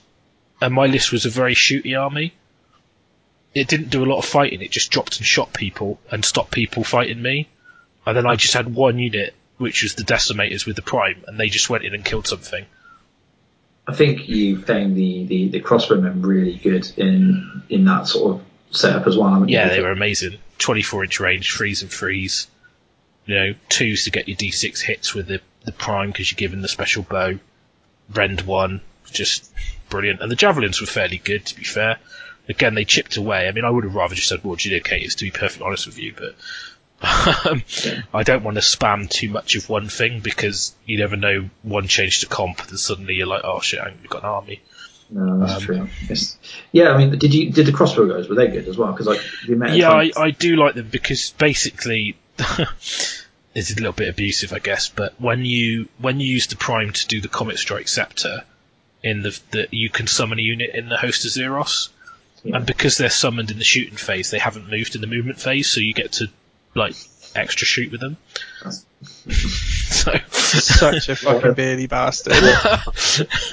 I was going to take ten of them, but I just didn't have time to build the other unit. But yeah, I do like them. I think I think they're good, and like, if you're playing pool comp as well, they're really good because they're 12 inch range, so they don't count towards your shot cap. So you know, rather than having a unit of liberators, you could have a unit of them. I know they're half a point more, but in in the PCK comp, they're exactly the same cost as liberators. So it's just like, why would you take liberators other than to unlock the formations? Yeah, I, I think I'm going to be putting together some of the, the crossbowmen because I didn't see much use for them initially, but I think that they are. Um, they're quite good. They're good. They're just good at shooting, like especially like when they're in combat, or when Yeah. stuff around them's in combat and they're just stood around. You just stuff is within twelve. You don't need to move. I had it several times where even under multiple rounds there was stuff within twelve, and they could just shoot. Especially when you got something pinned in combat, and you're like, well, you're in combat. You can't. You can retreat, but then you're not doing anything to get out of range of the the sort of the double shot, uh, Yeah. or the extra shot. Um, and you know the Thunder crossbow. What I found the biggest strength for the Stormcasts is the ability just to do mortal wounds. Like at half the games, I thought I don't need the Knight-Vexillor with that banner. I wish I just gave him the the the Comet Strike banner to do more mortal wounds because it's just better. Because I don't need the ability to pick a unit up and drop it because I'm doing that with the Prime, so I don't need it, and the formation does it. So I would have been better off just taking the the comet, and because obviously it's, it doesn't matter, it's just when you deploy them, you go, oh, I have this weapon. Mm. Um, I think it's better in that list, and I should have been using that more. Yeah, I think the the being able to drop that meteor as well, you know, double that up with the prime and stuff. You know, you, like I said, you don't really need to be able to teleport, do you? Because No. you're already doing that, and you know, you can summon a unit where you need it from the prime sector. So, yeah, I think perhaps the was it the meteoric standard would have been better. Sure. Yeah, but that game basically ended up as a as a win to me. Um, that was it was the hardest. I think it was the list the army game I I struggled the most with, um, because just the, the strength of his list basically. Um, but I ended up winning that thirty points to six. but yeah, I mean because the points are scored at the end of the game, aren't they? So Yeah, that's, yeah, because obviously everything's gone and stuff. So yeah, but no, it did seem like you had a, a fun game because I come over because my game was finished really quickly, and you were still sort of playing out, weren't you? So yeah, I had a lot of people going over and going like I had all my Stormcast in a cardboard box, and I was like, "This is my Celestial realm," and people were just, I think people were loving it. Um, Yeah. I did have a lot of comments um, as I like surrounded people with just loads of men with guns, and literally they're like, and then because of the the big thing is the speed reduction yeah, because it's just so good because they can't counterattack you. Even if they get the next turn, you're just like, yeah, well, you can't actually get to me. And then you get another turn, you drop another unit, and they can't, and they still can't get to you. And so literally, you're just there shooting them with impunity, uh, not that far away, and and fighting where you want to fight, and they've got no way to stop you, and it, it just was so strong. I mean, yeah, ridiculously good. Um, it's saying it's saying it's fun.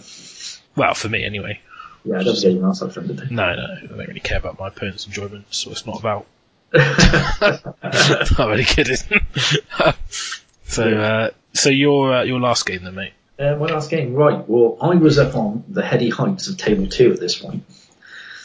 Yeah, so let's make from that what you will. Um, and I was playing a guy called William Morris. Now, this game was actually quite fun. William's a real nice guy, um, and this was my first experience of playing Seraphon. Um, and I think Russ pointed out how bad, not how bad, how filth William's list was um, in the previous episode. Uh, I said it was pretty good.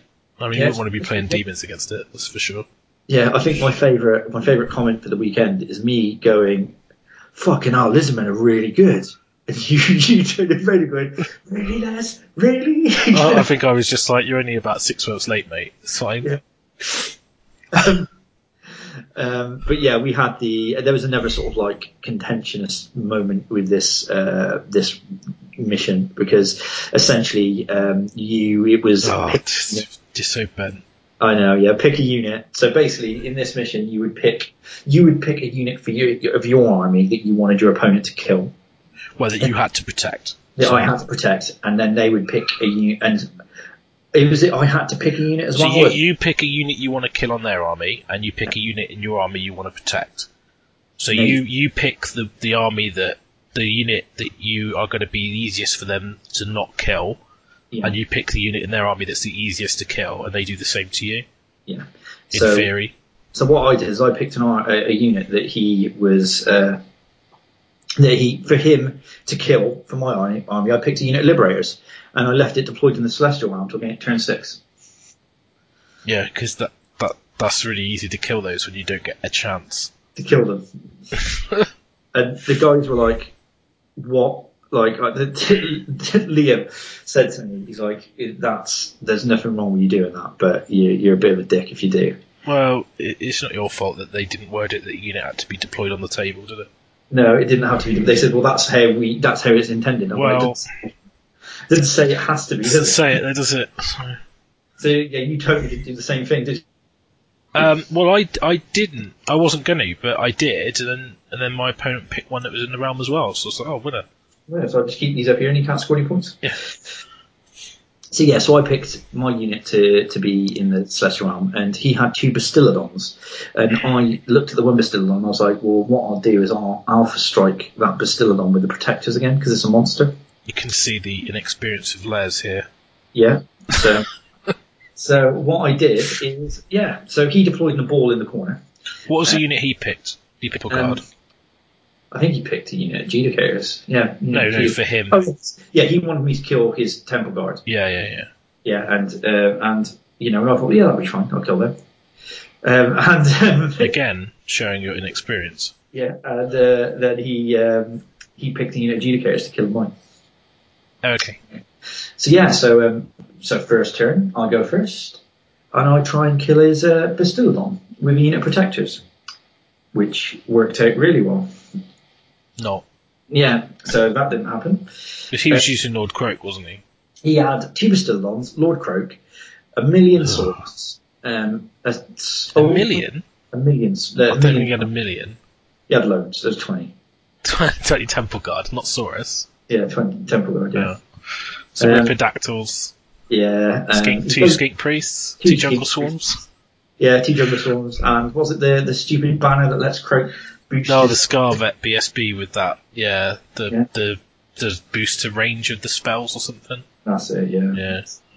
So yeah, so I tried to kill his um, Bastiladon, which I didn't.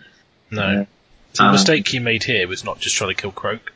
And yeah, like he told me Kroak's rules, and I was like, oh, that, that seems like he's impossible to kill. Near Yeah. enough. So I didn't try and kill him, which was a mistake. Um, and generally, I, I think looking back at this game, I mean, I'm not going to go into it massively, but essentially he shot me off. With Kroak's spell and with the spell. And Yeah. Um, Yeah. I lost. I lost the prime and um, what did you drop the prime on?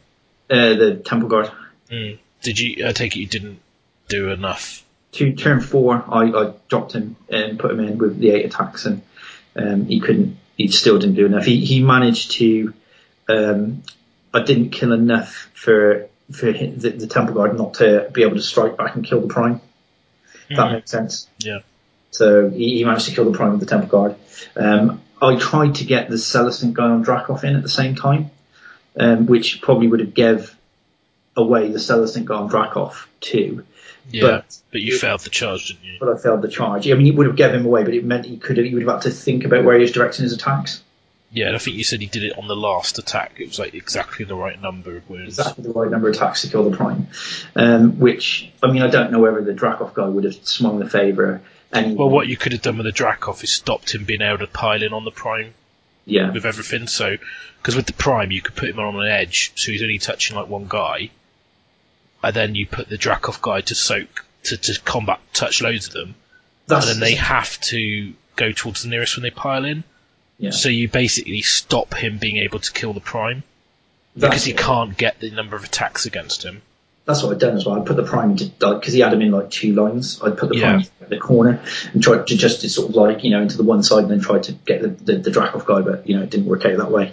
Um, yeah, and he basically managed to shoot me off. Um, it was pretty sloggy. The last turn, um, I, I was trying to just get cheap sort of PCK points Yeah, couldn't get it. Um, but it was a fun game, and like William was a top guy in this. But I'm- I don't want to sort of like do the game like misjustice by sort of like not really going into too much detail. But essentially, he, Well, you, you obviously with the Stormcast army, you've got a few key moves. yeah, This is probably the best way to describe them, and that's the banner drop, the prime drop. Um, you know, and, if those have backfired, you're you're very quickly on the back foot. yeah, and it, like you know, not killing the Temple Guard unit, and the Bastiladons were just like taking I sweat. think this was total total inexperience on your part. Yeah. Um, knowing knowing the game now, if I played the game again, I would have tried to kill the prime. I would have tried to shoot the BSB off as soon as I possibly could. Yeah, Um, I mean, I, I literally all I would be doing is I would have picked Kroak as a target, and I would have just dropped with the prime and a unit of paladins on the same turn to try and alpha strike that unit down. Yeah. He Um, deployed in such a way that I couldn't get behind him. He'd have to Kroak right on the table edge and surround the units. I would have had to wait for him to. Uh, perhaps I should have played the waiting game a little bit more. Yeah, I mean, if you most of your stuff's off, I mean, you had a lot of stuff on the table, but you could even deploy it very far away and just say, well, yeah, okay, you can cast spells, but you're not getting, you're not getting at me. Um, That's again, it's inexperience to, to play in the list and knowing what Lisman actually did. Um, and yeah, no, he was like a, a top guy, it, it was a fun game. And seeing how good Lisman, I was like, oh, you know, that, you know, I could see why there was a, a little bit of whinging about it initially. Um, so yeah, I think I got 14 points in that game, and he got 21. So it wasn't like a whitewash, but it was still, you know, win win loss draw. It, yeah, it's a, a loss is a loss, isn't it? So. yeah, loss is a loss. So, but no, Williams was the top guy. I really enjoyed him. So, and nice to see I continue my age old tradition of as soon as I get on the table that is any good, I choke. Yeah, I think I don't Classic, think classic you, Les. It wouldn't be Warhammer without it. Yeah, I don't think you would have been in a shout with um with a, a podium, even No. if you won that game. I don't think not on the two because it was two. Don't know. No, because you would have had two wins, so you would have been on fourth anyway. same as Rob Perrin. Rob Perrin was on two wins, wasn't he? No, he- oh yeah, he was. Yeah, maybe you could have. Depends on your uh, point differential, I guess. Yeah. Not that much. It was nice to be, you know, nice to sort of like, you know, it makes me think if I'd have actually played some practice games and knew what I was doing, I might have been in. Yeah, but the point of this wasn't to to do well. It was to learn what your army did and have a bit of Yeah. fun and and and you know see what you could do with the army. Really learn how the units worked and. That's Yeah. your sort of your objective is to learn the game, and it? it's not. It wasn't there to go and win. I mean, Something would have been wrong if I'd have, like, you know, podium with like a Lipo in the comp as well. Well, maybe, but it's, I, I honestly think if you're not using some sort of thing with the Stormcast, it's very hard to be competitive. Yeah. I think they're a little bit. Um, I think the only reason I did so well was because of the formation I was using. Because Yeah. there's no comp on formations at the moment.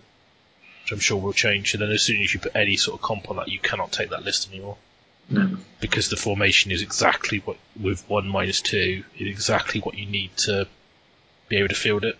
Yeah. I mean, you can't take it in Mo, can you? You can't take it in pool. No, you can't though. So So, I thought, well, I might as well use it. so give it a bit of fun. Yeah. Um, so my last game, I was meant to play Bilal, but he had to go, so um, I played um, Carl, um, which we already talked about his list. But basically, the essential point of this game, he to put his army in a corner, um, and he picked one of my units. So I, in the Celestial Realm was his target. So I just okay, fine. Um, essentially, what happened here is he ran it. He I, I what I do against most of the opponents in this tournament. I basically just let them have two turns when I've got very little on the table while I'm shooting them, and they just get bored or, or just decide that they need to go and get some points, and they run their army at me, um, and leave some of it behind. Um, so he had like he had like a, a load of flagellants, um, and he deployed his retributors in like a pocket, like out of the way, so I can alpha strike them, which is basically the right thing to do um, and he, he kept his army quite tight, and I thought he was gonna he was gonna play this quite tight. But what he did is he moved up and he left room at the back of his army for the prime to drop in. So I basically dropped the prime in behind him. He'd run his demis, Valten, and the knights all the way across the board to try and kill my bow dude who was shooting his wizards. Um, he did get there, but they were like literally in my deployment zone. And so when I dropped my liberators, there's a bit of terrain and I dropped him the opposite side of the terrain, but slowed them all down. I think I used angels actually, so they could move away quicker. Um, so basically, he's like, well, they're not in the game now. They're basically out of the game because I'm going to do that every turn, and they're they're never going to get near my army or back to help. Um, I dropped all my shooters and I just started shooting the war the war altar um, and the wizard, which was my target. Um, and I the other target was the nine retributors, so I alpha strike them put the prime in, put the decimators in, um, because he, he prime goes drops down, charges in. This is on round three. I did this. Um, does his um, comet strike scepter, then the um, the decimators do get deployed next to them, three just outside of three. They all charge in. Um, then the I fight the decimators first. Do a bunch of damage. He strikes him back. Doesn't do enough to kill the prime because he's only got like one or two men that can hit him. Um, he did take like four wounds off the prime though. It was a bit scary. Um, and then the prime attacks, um, and basically out of the nine retributors, with the I think I killed six, but then with the battle shock, he's minus four bravery plus the six dead. So he's basically they're all dead. They just all died for battle shock. Um, and the, the decimators were were amazing because they just literally went in and then I killed the um, I killed the Lord Celestant with two sets of D3 mortal wounds from the um, with the Star Soul maces the next turn. Um, yeah, and literally just just destroyed everything in his deployment zone. I didn't kill the demis. Valten in the last round, I just shot and killed him with all my shooters.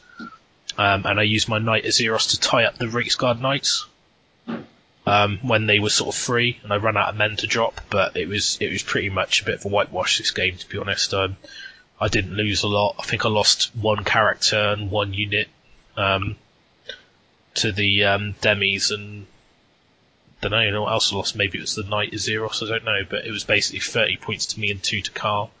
So Carl said he made a mistake. I lost the decimators because I made a mistake. I, I when I piled it on the Lord Celestant, I left them within three of his protectors, um, who then like killed the two decimators. But I found with the protectors, um, I shot his off because, to be honest, even with minus one, the, the sheer number of shots I was shooting into them, it didn't really matter.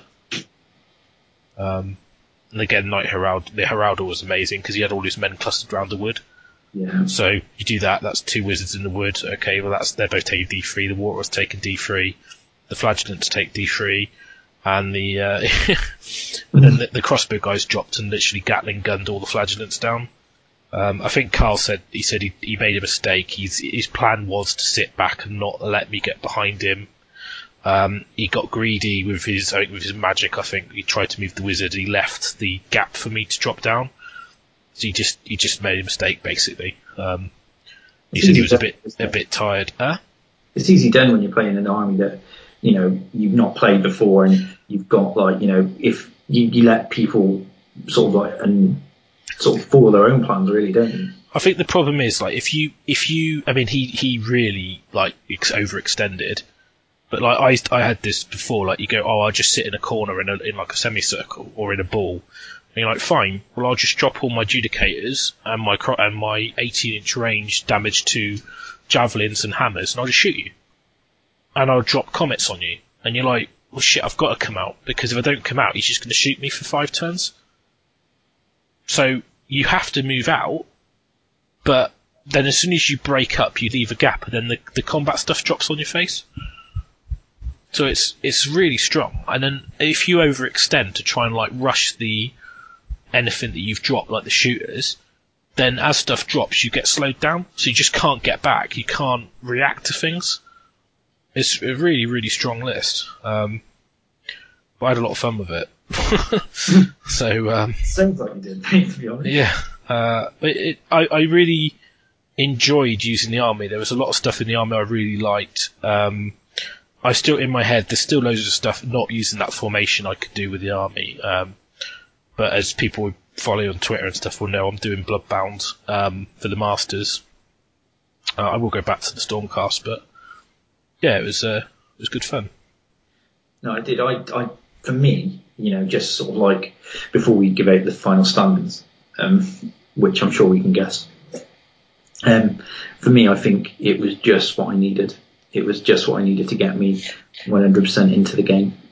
You know, personally, I, I, I feel that I was a bit sort of unsure about what I was going to do and whether I was going to play. And the whole reason for me doing this was because I, you know, the, the tournament was mainly because we were going to do different events together, weren't we? As like, you know, the Yeah, podcast.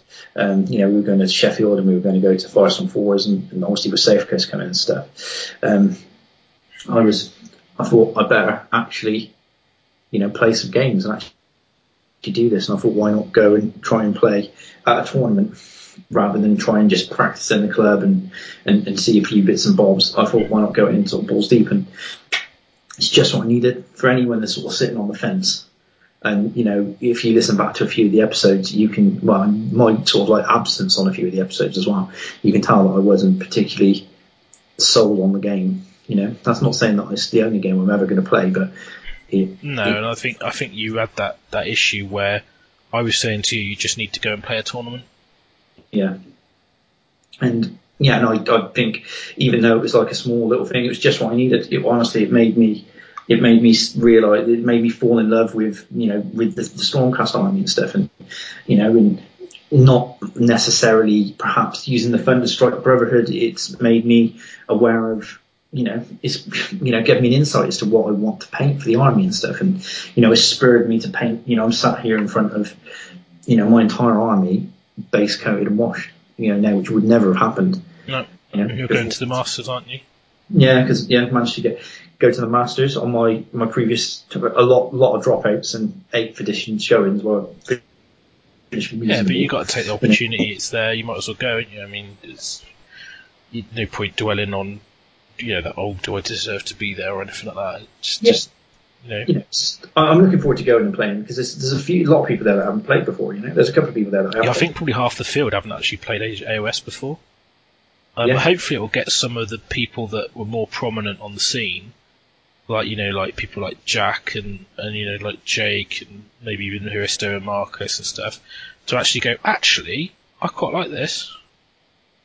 Yeah, Um. I enjoyed it, and that's that's all you want, really. Is you know, I mean, there's a couple of, you know, see, I'd like to see Mikey play a bit more because Mikey's a top bloke. So Yeah, exactly. It'd be nice to see a little bit more of a resurgence in the uh, in the game. So hopefully, we'll see some of the people at the Masters sort of coming back. You know, you might see the return of, of Luke. I don't know. I'd Mr. him- Four, no, or is he 350? I don't know. I, it's, it's, the rankings are a bit of a mess, to be honest. Yeah, I think they need to separate the two systems. Um, I just, I just think that needs to happen. It's not really sustainable. I think it is going to go that way, but probably not for a while yet. yeah. Um, yeah, I mean, hopefully it will be good. But basically, we should talk about stigmas, really, shouldn't we? Um, Yes. getting a bit sidetracked. Um, so yeah, so we obviously that was the end of the event, and um, big shout out to, to everyone there. It was really nice to chat to people and good to catch up with Rob Rob Perrin and clarify that Danford is not his brother Terry. Uh,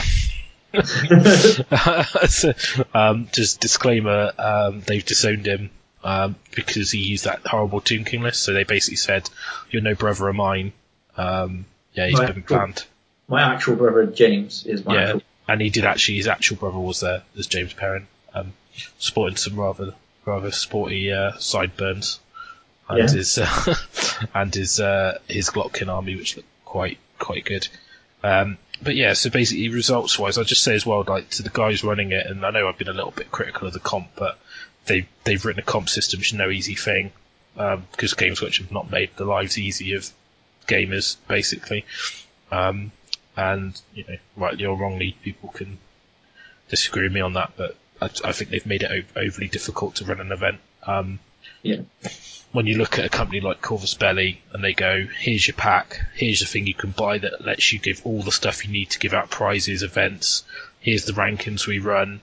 Here's the the ITS pack, and you just you can just run it straight out of that. There's very little as a TO you need to worry about other than the venue, parking, all that kind of stuff, rather than the game inside of it.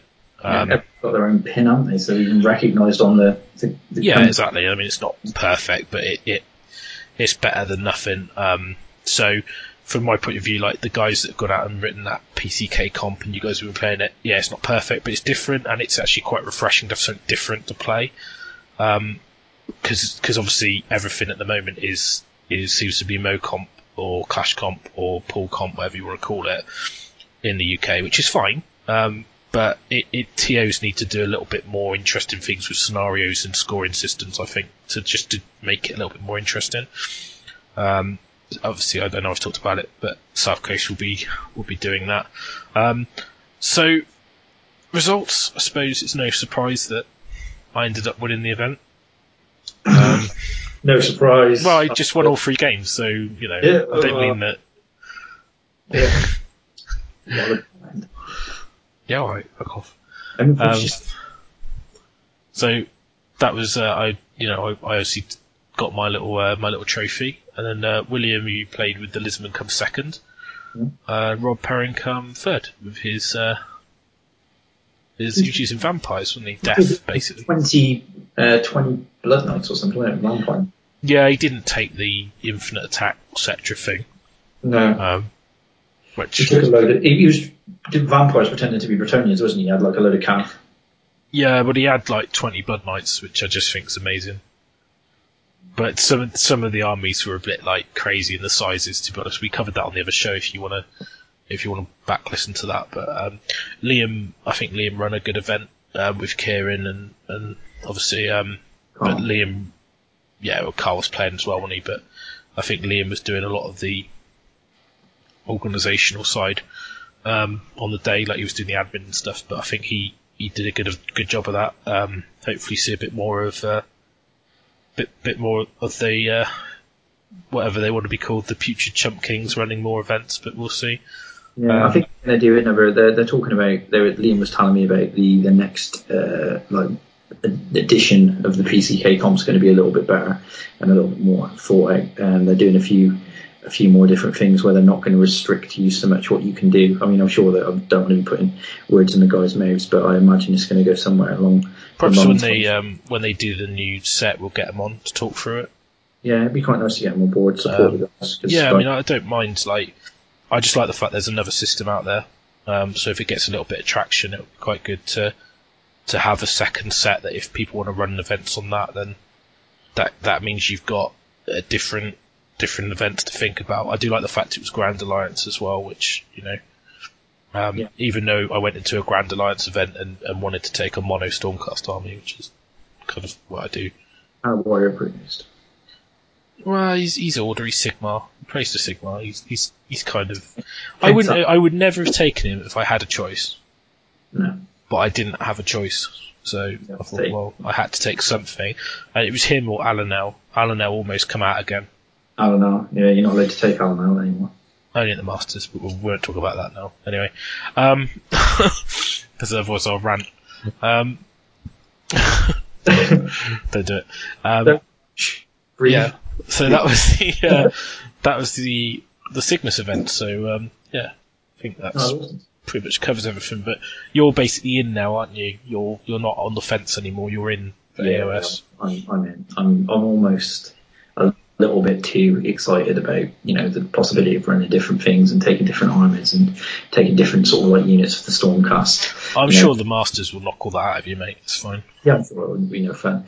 Um, yeah, but I'm, I'm looking forward to, um, to to the next couple of like you know the next couple of months of doing um, the events that we've got lined up. Now, I was a bit apprehensive about it before, if I'm honest, whereas I'm a bit now, a little bit more excited. Yeah, it should be good, and I think it's nice now that we've all decided on our. Well, apart from Byron, who's still he's still flapping about on what he's actually going to be doing. Um, so our Firestorm sort of list will be a bit interesting because we'll see what we're doing. Yeah, I think Firestorm is going to be quite good because, I mean, realistically, with the way that it's working with the pool system and stuff, it's not going to be like eight where you can plan a matchup process so well, can you? Because there's nothing that is, you know, there's no like rock paper scissors. Because scissors. like people don't. Yeah, that's the kind of thing I like about AOS. It isn't it, it can be like if you've got extre- I mean, like this is kind of an argument for doing really extreme army lists. yeah, Um, but I don't know whether I don't know how the matchup process is actually going to matter that much no, because I mean, the only thing, because people don't know the matchups. no, as- I mean, all you do is just not let Terry play Lord Kroak. Basically, shh, don't tell people. Um, or you get Terry to paint his own Lord Kroak Seraphon army. Yeah, He's got an airbrush. Won't take long. do you uh, the Tom Maudsley TM idea. Yeah, but then like the storm, I think the Stormcast army is going to give us quite a nice uh, thing in the matchup process. People go, oh, I don't want to play that. Yeah, I don't want to play it, especially because I can deploy different war. Um, It's Yeah. a very good draw army as well if we need it to be. yeah, because you can just not play the game, can't you? Yeah, I don't know how they're going to do the scenarios if everyone plays the same scenario every round, or what. I don't know how that's working. I don't know how much thought Mo's put into it as a team format. I don't know because obviously he's running Ninth Age, and I think he's all about ninth. So I think AOS has kind of fallen to the wayside for him. So I hope he's not going to just not do a very good job running it because he's concentrating on something else. Mm, I'm sure he would. He's quite, you know, methodical and stuff, ain't he? So Yeah, I, I, I, he is. I think he is on the day with like with a lot of things, but it's just whether or not it runs as smooth because he's got two events to run side by side. yeah, So hopefully it will be fine, but um, we'll see. I'm excited about it. Like you know, the whole sort of like you said, that whole matchup process now is going to be not the same. Like we're all used to doing the eighth matchup process, and, and I think we're just we're just literally going to be a bit more. I don't know. I don't know how important it's going to be. The We'll see. Well, I think so. Yeah. You're the captain. so I've still we have to make our little face hammer cards again, I suppose. Yeah, Um, I've still got them actually, but they've got the wrong armies on. Existent. Well, Terrors will be the same way. Yeah, I can reuse Terry's one. Yeah, So yeah, something. Um, but I think that's uh, probably brings this show to a close. But it's only like meant to be a mini soap, but it's quite long. But Yeah. yeah, so we uh, that's it. So, Um, get all of your Stormcast Eternal filth from Element Games. yeah, we should say show sponsors Element Games, and oh, also, um, can you everyone please click go to our website and click through the link on our website to help support us. Yeah. because we basically get. I'm not going to be coy about it and try and be like, oh, the best way to find it. It's not the best way is type it into Google, but the point is, it, it gives us a little bit of a kickback if you do that um, because it's got a unique code. So basically, it, it you know it, you come from our site and it gives us a bit of support for the show. So we'd appreciate it if if you are buying stuff from Element, it's just to click through our website to help us. Um, because we're looking at, um, we should probably talk a little bit about the podcast and where it's going. Um, we're almost up to our year old, um, which we'll cover when we do our year anniversary show, which will be the Masters show. Um, Terry's working on a new website, which looks really good. I think you put a post pitch up, didn't you, Terry? That's a yes. He's probably playing League or something. No, I, I'm here. I'm scraping. did you um did you uh, put up a you put up a picture, didn't you, of the website, the yeah, going? there's a little mini like snippet sort of preview. Looks good, man. Um, we're going to be looking at doing some YouTube content, um, uh, based sort of off the back of the video I did for a listener about blending, which we've talked about, and um, we're going to look at doing some recording at events um, and also doing some like uh, exciting things to do with tactics workshops and things. And we've even got a, a super sort of idea for an event which we're probably going to run later in the year, which will be focused around how to improve your game, how to improve your hobby. So um, we we've got a lot. We've got a lot we want to do, so any support for the show that we can get will help us move the podcast forward and become a little bit more, um, a little bit, let's say, professional. You know, that's not what we're about, but um, you know, just just sort of help us be able to give you more content and more things. Um, because obviously it's, it does take time and it, it does take money if we're going to start doing uh, videos and stuff. There's some equipment. I mean, my headset's on its way out because I've damaged it, um, which I'm not happy with because it's actually quite an expensive headset. So I'll probably have to buy another one. Um, so we're Yeah. we're basically we're it's, a, it's the problem when you get up from your desk and forget it's attached to your head because it's too comfortable. Um, so yeah. Anyway, um, you know, if you can support us by supporting Element Games through our website, that's great. Um, and also, you know, enjoy the great discounts and Games which have just put up a new set of boxes, which is buy an army, starter army, um, for like 50 quid. And from Element, they're 40 quid. And the savings are just phenomenal. I mean, you can get, you can get like 10 Bloodletters, a skull cannon, and three Bloodcrushers for 40 quid. Just rid- ridiculous value. Really is. And I think the Slaves to Darkness box is really nice as a little starter army as well. Yeah, I think the Seraphon one's really good too, isn't it? And the, the Undead one. I like the Undead one. What they call them? Malines or something? Malignant, just because Yeah. I think that's the key word the spirits have. Oh, okay. So um, you get the um, you get like the Mortis engine, some Hexwraiths, and Spirit Host. Again, I think they they generally work out at GW retail price about a twenty five pound saving, but obviously at Element Games price that's that's like a thirty five pound saving. You, you just really really getting a good value on those and um, a great way to expand your army out. The Nurgle one's particularly good. If you're um, if you're collecting like warriors and with the Grand Alliance going, you could go, oh, I could add a load of Nurgle demons to my warriors army. It's a perfect box set. Um, Khorne stuff's good too, isn't it? The, the Khorne. yeah, I'm going to get the Khorne one for my Bloodbound. Probably get two of them actually um, to expand out my demon selection for Khorne. Um, but yeah, I'd say definitely worth going to the Element Games website, checking it out. Um, you still got combat gauges and uh, dice shakers, so And uh, if you feel the need to do a Stormcast army as well, I'm looking at you, you Neil Peckett. Um, they've got the the hundred pound expansion, haven't they? The ninety nine pound one, which is you know essentially if you add that up, you're getting a, was it you said was a, a Castellant and the two adjudicators for like a tenner or something like that, isn't it? Oh, you, you, you save basic get stuff for free because I think if you're, I think something like that, yeah. Because you you were looking at buying a unit of paladins anyway, and you Yeah. wanted a Gryph-hound, and you wanted Yeah. the angel. It's like, well, you might as well just buy the box set because it's you know the Judicators in there as well. You get it's a really good deal. Um, I bought the Bloodbound expansion as well, but yeah, if you go to Element Games, um, they've got all the stuff there at discount prices, twenty percent off um, on release, and then it goes to fifteen, I believe. But um, yeah, help our sponsors to to help us. Um, if you can click through the website, that'd be brilliant. And we'll do our year anniversary show and when we talk about the Masters. But yeah, just stay tuned. All right, so we'll see you later. Take it easy.